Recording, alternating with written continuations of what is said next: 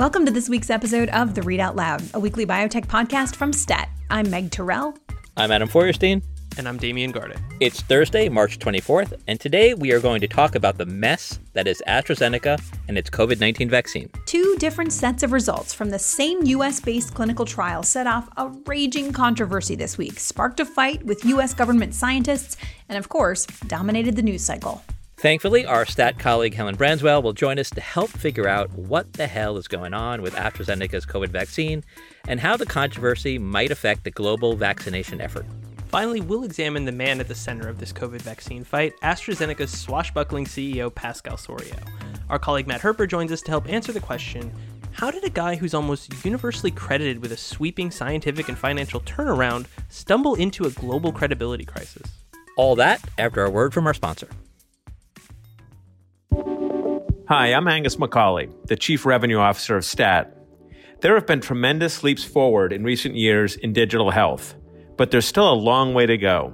I'm here with Chris Benko, the CEO of Koneksa, a software company dedicated to making clinical research more agile, safer, and friendlier for the people who participate. Chris, what are some of the obstacles preventing expanded use of digital biomarkers in clinical trials? Thanks, Angus. Utilizing wearables and sensors for vaccine and drug trials involves more than just selecting cutting edge digital tools. You need to make sure that new digital biomarkers are collecting valid, reliable, and compliant data. At Koneksa, we are focused on building tools that will provide the most meaningful patient data. For more information, visit koneksahealth.com. That's K O N E K S A health.com.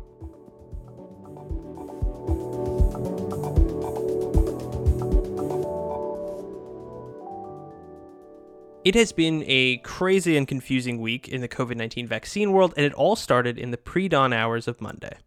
AstraZeneca is preparing to apply for FDA emergency use authorization after revealing promising results from its phase three trial.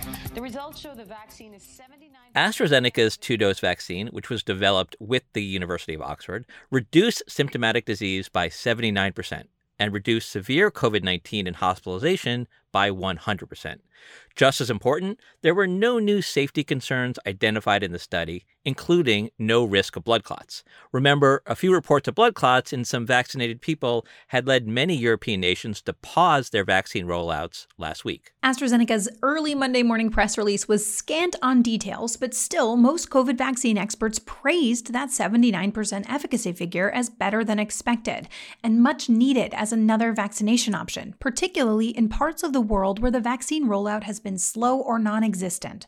And then things got really weird.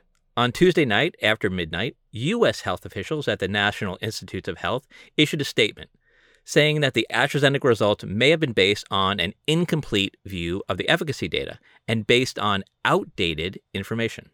So that stunning statement cast a shadow of doubt over AstraZeneca's COVID 19 vaccine. And later on Tuesday, Anthony Fauci told Stat and other media outlets that the independent board overseeing the AstraZeneca study was concerned that the results described in that Monday press release were more favorable than what more recent, unseen publicly data were showing about the efficacy of the vaccine. And that board wrote what Fauci called, quote, a rather harsh note to AstraZeneca CCing the NIH. Now, the Washington Post reported that it saw that note and it said the actual results might show the vaccine to be 69% to 74% effective, not 79% as the company claimed. Fauci pinned the blame on AstraZeneca, calling it an, quote, unforced error. As you'd expect, AstraZeneca responded with another statement of its own, defending its actions and the efficacy of its vaccine. But the company also admitted that the results issued Monday were based on an interim look at the data from a cutoff point more than a month before, and that it was working to finalize and disclose the results from a final analysis within 48 hours. And so we got those data late on Wednesday night around 9:30 p.m. East Coast time. So, so I'm going to interrupt here to note that all these announcements are being made in the middle of the night. Has no one ever heard of working hours? Well, I mean, they are the morning hours in the UK, but of course, this was a US trial. Anyway, AstraZeneca said its vaccine was 76% effective in reducing the risk of symptomatic COVID 19, a slight downgrade from the previous 79% efficacy results. The vaccine remained 100% effective against severe disease, although the number of severe cases recorded in the study was small. It was eight in the updated results, compared with five in the previous ones. And so, after all of that, all of the late night press releasing and tweeting, AstraZeneca's COVID 19 vaccine looks pretty good. A, difference in efficacy of three percentage points doesn't seem to be that big of a deal in the in the eyes of experts, and it's still comfortably in the range where regulators, including the FDA, will s- seem to say would be highly effective, especially considering you know we have by no means gotten a handle on the ongoing pandemic. And so we're left with a ton of questions. Why did AstraZeneca feel the need to rush out an announcement of interim results? Why didn't the company wait a couple days to announce the final results? And why did US scientists make a big and public stink about such a small difference? So, in short, this has been one weird week.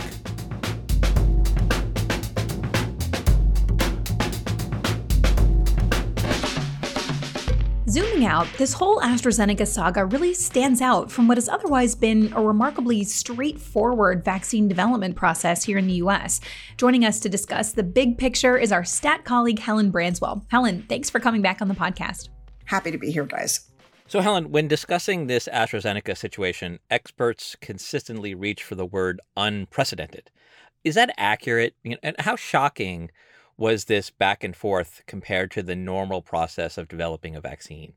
I think it was quite shocking. I don't know that I could go as far as unprecedented. I, I haven't looked for you know precedents, but but typically when um, a, a, sponsor of a of an experimental product, whether that's a vaccine or a drug, and, and a DSMB are are you know, going back and forth, that happens behind the curtain. We don't see that.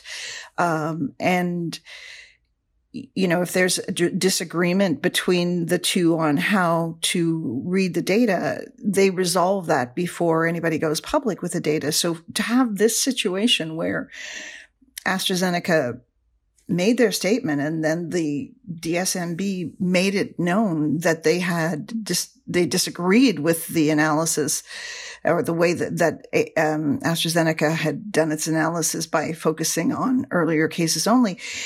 That was quite a stunning rebuke. It really, this kind of stuff doesn't normally happen in, in the public eye. So it's been a bit of a roller coaster this week, and as we're speaking right now on Thursday morning, and obviously this could change, but it appears that all the alarm was over a 3% relative difference in vaccine efficacy 79% in AstraZeneca's interim data announced Monday versus 76% from the more up to date analysis we got more recently. So, who do you think will get the blame for this bizarre news cycle taking place? AstraZeneca for releasing outdated data, or the NIH for putting this all on the public record?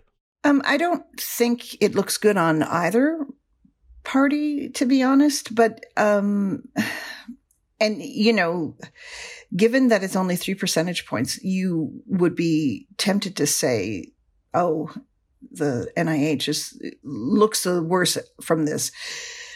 But there's so much there's been so much drama around this vaccine, so much uh, uncertainty about the data that the company and Oxford University have generated uh, that you know they had a lot of baggage coming into this fight. So I, I I don't think anybody walks away from this looking particularly great. Helen, we knew that within 48 hours we were going to get an updated set of results. When you saw that the results were only three percentage points different from the original results, did that make you feel better about what might have happened? Or did it make you scratch your head even more uh, about why it happened?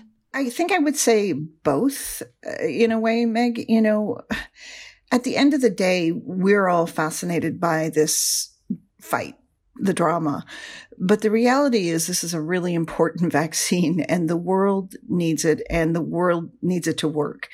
And what the data show is that it does work. So, you know, this, this trial has, has shown, given us information we really need and it's really good news. Um, so in that respect, that's great. But I would love to know more about why the DSMB two days ago thought that the more accurate figure should have been somewhere between 69 and 74. And why now we're hearing that it's 76. I mean, you know, there's part of the story that we just don't know yet. And I'm really curious about what it is. The stateside controversy over the vaccine comes just days after a host of European countries briefly paused its distribution to investigate some rare potential side effects. You know, because this vaccine is being made at a not for profit price and it's easier to store um, than many of the others, you know, its inventors at Oxford University have called it, quote, a vaccine for the world. You know, so from the world's perspective, Helen, you know, is this recent news damaging confidence in the vaccine? Certainly, it is damaging confidence in the vaccine um, in North America, potentially in Europe, whether, you know, people in India or Vietnam, if Vietnam is going to use this vaccine, I, am not certain. A, a, lot of countries have have um, given emergency authorizations to this vaccine. Um, whether they're all following this to the same degree that we are, I don't know. But um, you know, certainly a lot of people, friends of mine who are not journalists and who are not, you know, reporting on this have been asking me about this vaccine because, you know, a lot of my, my family and friends are in Canada and a lot of them anticipate that this will be the vaccine they, they're going to be offered. And they feel like they don't really know what to believe about it, to be honest. And so, you know, with that floating around there, what should AstraZeneca do to rebuild some of the trust and confidence? Or, or I guess more accurately, what can they do at this stage? No more drama. You know, this vaccine project has been, you know, has had more plot twists and turns than a Agatha Christie novel. I mean, what they need to do is just generate and disseminate, you know, good, reliable data. That's obviously been done. Going forward, uh, they're going to be putting in an, uh, application for an emergency use authorization and the FDA is going to be crunching their raw data and it will tell the world what it thinks of you know how well this vaccine works. And that will be an extraordinarily important step in the process for this vaccine. And speaking of which you know the trial that we're talking about was meant to support this application to the FDA but the vaccine likely won't go before the regulator until a month or two from now, by which point the US might have enough supply of other COVID 19 vaccines to meet its needs. So, what do you think the odds are that despite all this contentious debate, AstraZeneca's vaccine never actually gets distributed in the US?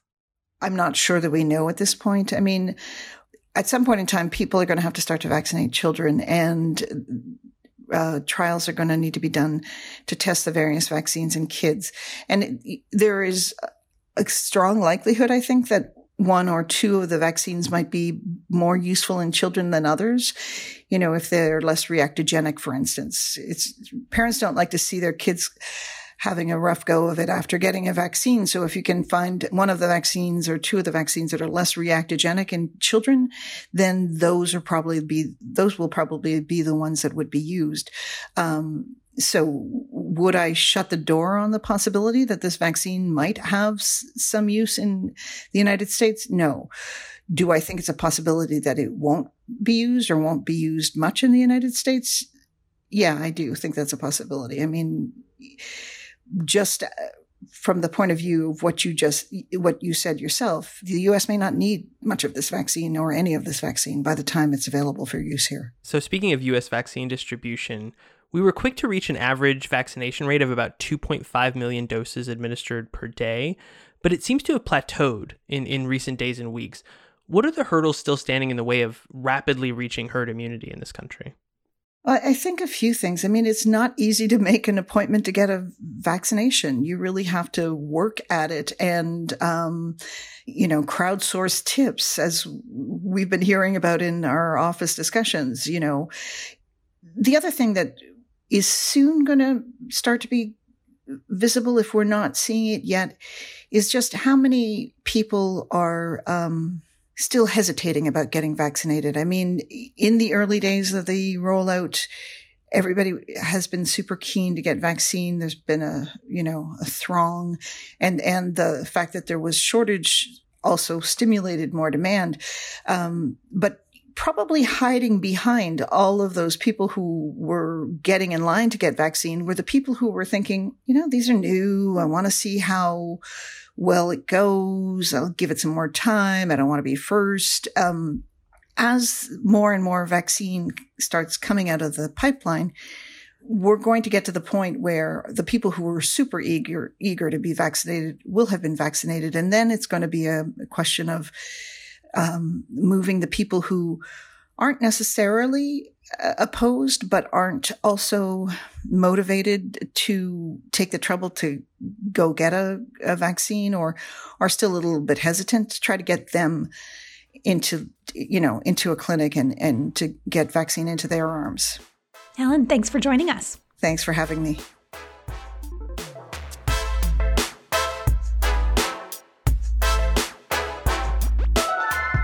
There's been one character strangely absent from these events this week, and that's Pascal Soriot, AstraZeneca's chief executive, who Damian and Stat colleague Matt Herper described in a profile this week as a swashbuckling brawler from the outskirts of Paris. In the earlier days of the vaccine's development, Soriot was the spokesman for it, even here in the US. But since last fall, it's been Ruud Dobber, the company's US president, and Mene Pangalos, head of research, that have been made available to reporters. And it's not clear this is a specific communication strategy by AstraZeneca or if Soriot is simply involved in other things, disputes in the European Union, for example. But it's also the case that the buck stops with the CEO. So, for a look at Soriot's tenure leading AstraZeneca and how it found itself in this predicament, our colleague Matt Herper joins us now. Hey, Matt, welcome back to the podcast. Always fun to be here. And especially today. So, before we get into talking about Soriot himself, Matt, you covered this saga in every gritty detail this week. So, what is your impression of what actually happened with the Data Safety Monitoring Board and what AstraZeneca did with the results?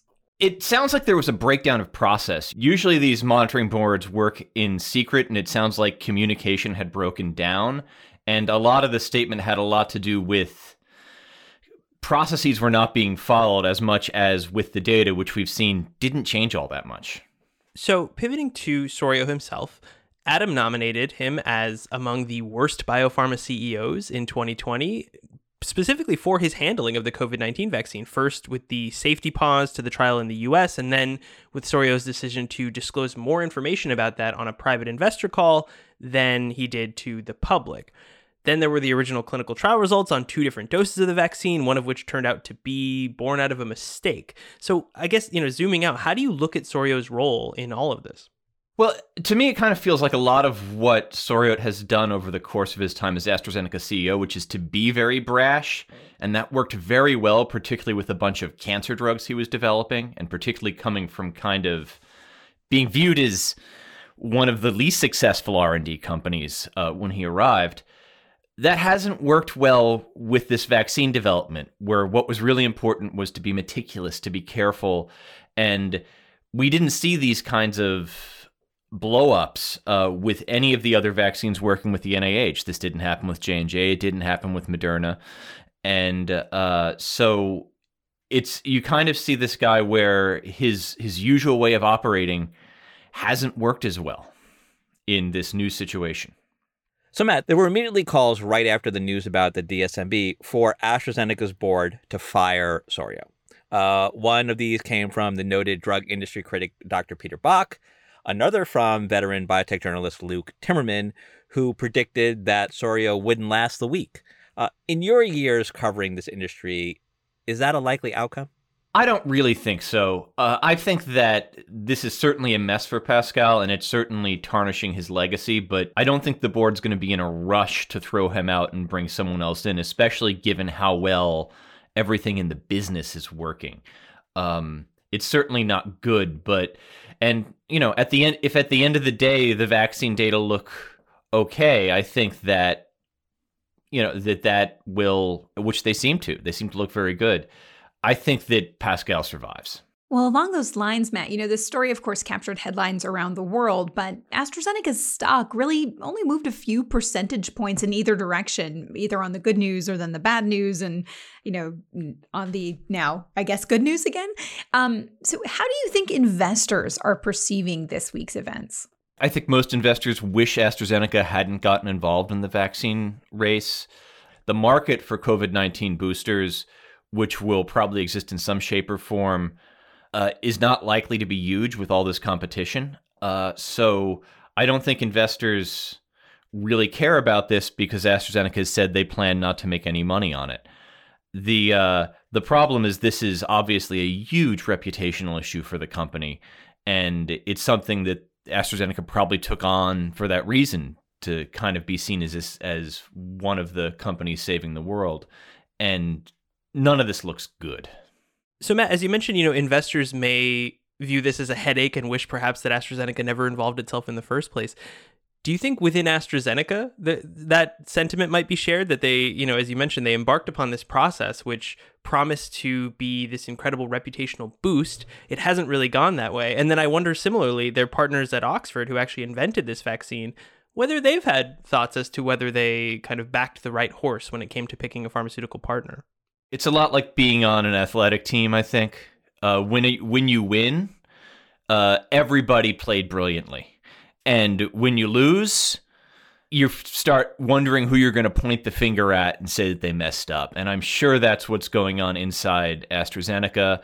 I'm sure there are a lot of people wondering why they took this on. I'm sure that Pascal is angry at people in his circle. A lot of these problems are breakdowns in communication at one level, either with the trial or with the rest of the world. You know, I mean, one thing that you hear uh, kind of not on the record from drug companies over this is like, look, we're we're doing our best and and trying to help, and it's amazing how fast all of these vaccines have been developed, and you're just you're just picking at nits. Um, but there have been a lot of missteps, both from AstraZeneca and also from Oxford. I mean, a lot of some of these early problems, the earlier trials were really designed by Oxford, and uh, the EMA actually calls out in their review documents of those earlier trials that AstraZeneca wasn't involved early enough, and that resulted in in problems with how the data were collected that didn't, in the end, impact uh, the final results or the ability to draw conclusions from those final results. So, Damian, you know, again, you wrote this in-depth profile of Soriot this week. Um, is there anything in his personality, in his upbringing, in the way he's run AstraZeneca up to this point that could have sort of predicted what happened with the vaccine? I mean, I don't know if it's necessarily predictive, but uh, you know, he does stand out. I think you know, as as Meg mentioned earlier, like the the buckle of his swash attracts attention. Um, he was sort of a, a drug industry lifer um, in in France, working at a company that was eventually absorbed into Sanofi, et cetera, before going to Genentech, and took over AstraZeneca in 2012. Which, as Matt mentioned before, the company was not in the greatest straits when it came to productivity on its research. And I think where he really made his name were, was in those early days, really betting on AstraZeneca science, but more so in 2014 when Pfizer, as we all probably recall, attempted to uh, merge with AstraZeneca in the name of, well, I think on tax savings, but whatever. And it became basically an international incident, including various testimonies before Parliament. And that's where I think Soriot really made his name as a CEO with, with a specific approach, which is to say that he was very brash, both in, in rebuffing Pfizer, in claiming that if Pfizer bought AstraZeneca, people could literally die, which I, I know didn't sit well with some people, but had a, he had a flair for drama in that process. And then, you know, maybe getting back to Matt's point about his characteristic brashness, he painted a vision of the future of an independent AstraZeneca, basically saying if Pfizer would just go away, we could roughly double revenue over the course of the next decade, which is a really, really bold pronouncement. But as Matt said, because of the strength of some of these cancer drugs that AstraZeneca was developing at the time and which were unproven, he's come closer to meeting that goal than I think anybody really thought back in 2014. So, you know, that established this profile of Soriot as a guy who kind of shoots from the hip occasionally. And perhaps that is useful when fending off a hostile takeover, and it is good for galvanizing um, a workforce that had, was downtrodden when he came in, but it is perhaps not the best way to communicate publicly when you are developing a vaccine that the entire world is tracing the day to day progress of. And so, you know, as to whether it, we could have predicted that AstraZeneca would have troubles that other companies didn't, probably not. But I think it is fair to say that perhaps the the Soriot of it all didn't help. And Meg, you know, you've spent the week uh, as well covering all of this stuff for CNBC. And I wonder, like, do you think anyone comes out of this looking good? I don't think any of the current players look particularly good right now. Right now, it's just very confusing as to why the you know why AstraZeneca wouldn't have taken the advice of the data safety monitoring board why the data safety monitoring board felt that AstraZeneca was being apparently so misleading they had to write this harsh letter to Dr. Fauci which you know I talked with Art Caplan the bioethicist from NYU about this and he said they knew what they were doing they knew this had to be made public if they copied Dr. Fauci and and that's a big move so it makes you wonder do we know everything was there more to this than a 3 percentage point difference in efficacy. Or, I mean, there it's true that even if the point efficacy figure didn't change that much, um, there could be problems with the data nonetheless behind that. But I do think that in the end, there is one party that does come out looking good from this, and that's the FDA, not because of anything they've done yet with the AstraZeneca vaccine, but because this shows the importance of this system in the United States. And it's already been proven with the three other COVID 19 vaccines to show the public all of the data um, in the FDA's own analysis of it in ways that we don't get to see from processes from regulators around the world. Well, we'll probably be talking a lot more about this in the future, so we might want to rename the podcast AstraZeneca WTF. Matt, thank you for joining us. Thanks for having me.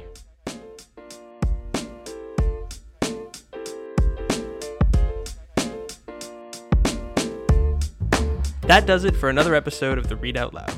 Thank you to Theresa Gaffney for producing this week's episode. Our senior producers are Hyacinth Empinado and Alissa Ambrose, and our executive producer is Rick Berke. We'd love to hear from you. Tell us what you like about this week's episode, what you didn't like, and whether we should rename this podcast. You can do all that by sending us an email at readoutloud at statnews.com. And if you like what we do, leave a review or a rating on Apple Podcasts or whichever platform you use to get your podcasts. See you next week.